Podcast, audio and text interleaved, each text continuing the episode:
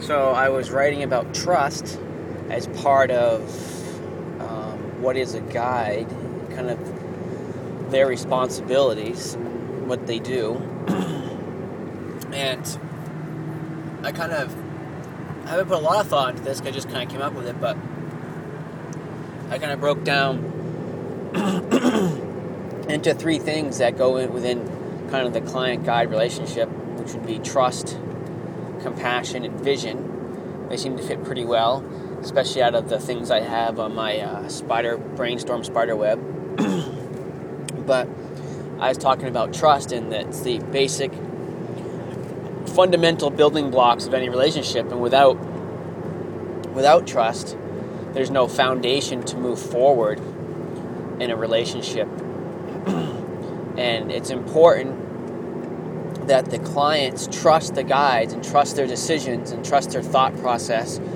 Um, so when the guide makes a decision about something, the client's going to go along with it, you know, even if it's not a decision the client particularly likes, say like turning around from the summit, turning around from being very close to the summit, um, such like that. Um, so it's important that the client really trusts the guide's judgment and skill, and that they're going to try to make the best decision possible at the given time. It's also really important for the guides to have trust in the clients, that the, the clients are going to follow those instructions and those decisions, um, and not kind of steer off and do their own thing, um, which is really hard because, you know, a lot of times we're put in situations where we have essentially almost no time to develop a relationship. You know, it might be a few minutes or a couple hours, and then then I'll never see those people again. And, you know, you can't always just, you can tell them to do something, but they're not always going to do it or interpret what you say the way you think they're interpreting what you say. So, you know, obviously you have to build in safeguards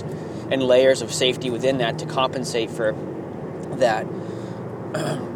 But, you know, you need to be able, uh, trust needs to be really strong, because if there's a situation where you need to tell your client to do something because it's critical to their safety or the whole team safety, you need them to be able to respond to that immediately and effectively. And I think trust is where that comes from. If they do not trust you, and then, you know, out of that trust comes respect. And if there's if there's none of that going on in the relationship, they're less likely to do things at a critical moment when you need them to do things.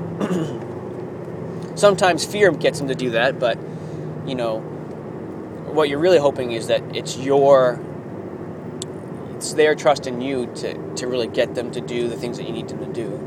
So, and as you're doing larger and larger objectives with them, you know, your ability to safeguard them in a, on a technical manner sometimes is less, because you're just you're doing bigger things. You need to move faster. You, you know, you don't always have the opportunity to kind of like back things up, you know, several times. So you need to have that trust that your clients are going to do what you ask them to, and have developed a certain amount of skills with you, hopefully, so you have a better understanding and you can kind of trust their skills more, um, because as once again, as you're doing more and more uh, aggressive objectives, not only does their safety margin kind of get smaller, but your safety margin gets smaller.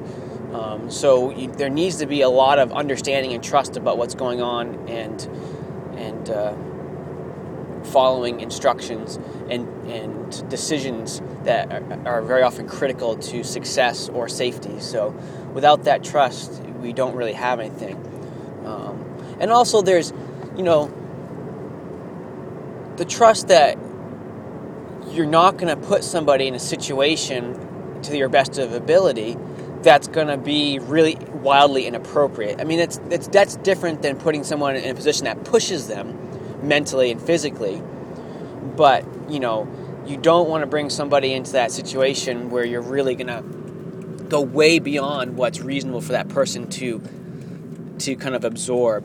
And, you know, clients need to have that trust that and understanding that you're not going to do that um, to your best ability. You know, that's, there's always situations where all of a sudden you tip the scales way off into one direction that you weren't planning on, but, you know, hopefully that trust, once again, will allow them to regain enough kind of composure to trust that you will get them out of that situation as best as you can, as efficiently as you can. So It's uh, there's a lot going on with that trust. And compassion, you know, compassion is great. You know, that's, in a lot of ways, that's what makes the world turn in, in its, some of its truest meanings, you know, is just having compassion for other things beyond yourself. I mean, having compassion for yourself is important, but having compassion for other people and animals and situations and is super important. And that compassion, you know, is that your clients are in a situation where they're being challenged, and it could be a, in a whole, you know, whole boatload of different ways that they're being challenged, not just physically, but mentally or socially or um, maybe even spiritually, you know, while you're out there.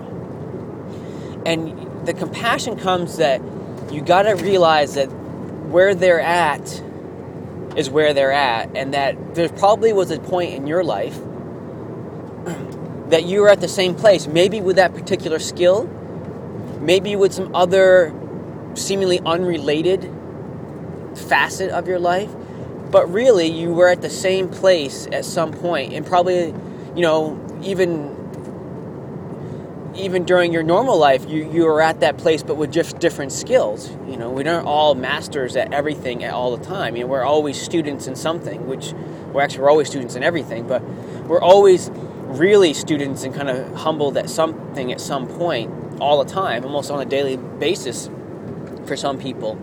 So having that compassion to realize, wow, it takes them this long to put their stuff on, just, just that's where they're at. They they don't understand, you know, how to do it any better. You know, and your job is to help them do that better. And, you know, they may get it better, they may never be as fast as you, but you got to realize that's okay. That's where they're at. So you need to have that compassion for them, that they're in a situation that is challenging on many levels, and they're looking to you as the guide to help them through that challenge to succeed.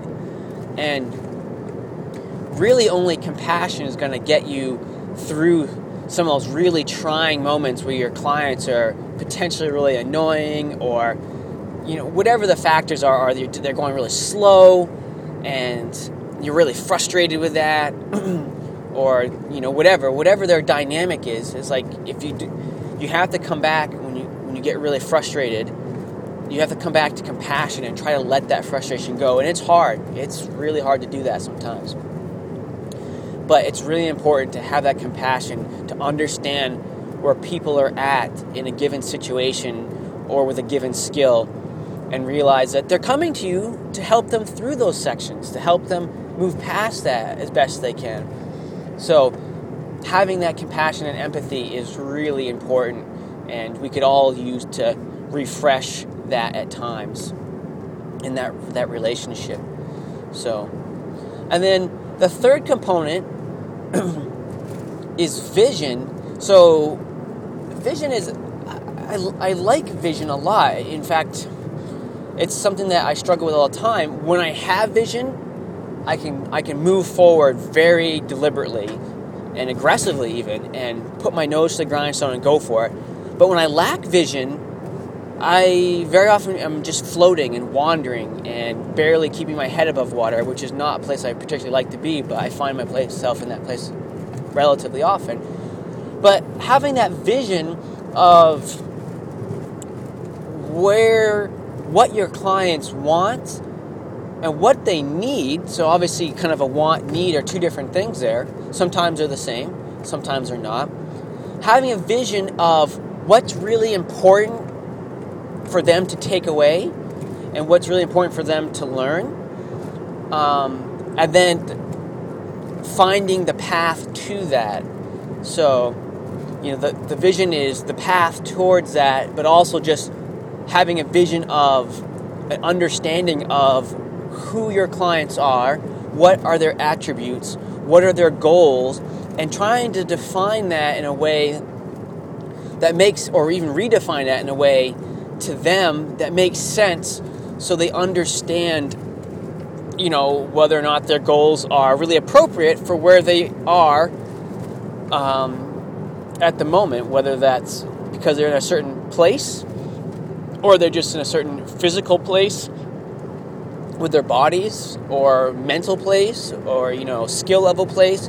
So being able to have that vision and then kind of get, lay out that vision for them so they understand, oh, here's this path to get me to where I want to go, or get me to somewhere that might be interesting, even though I didn't necessarily think is where I wanted to go, but maybe that is kind of more interesting, and um, is really important. So we come to trust, compassion, and vision.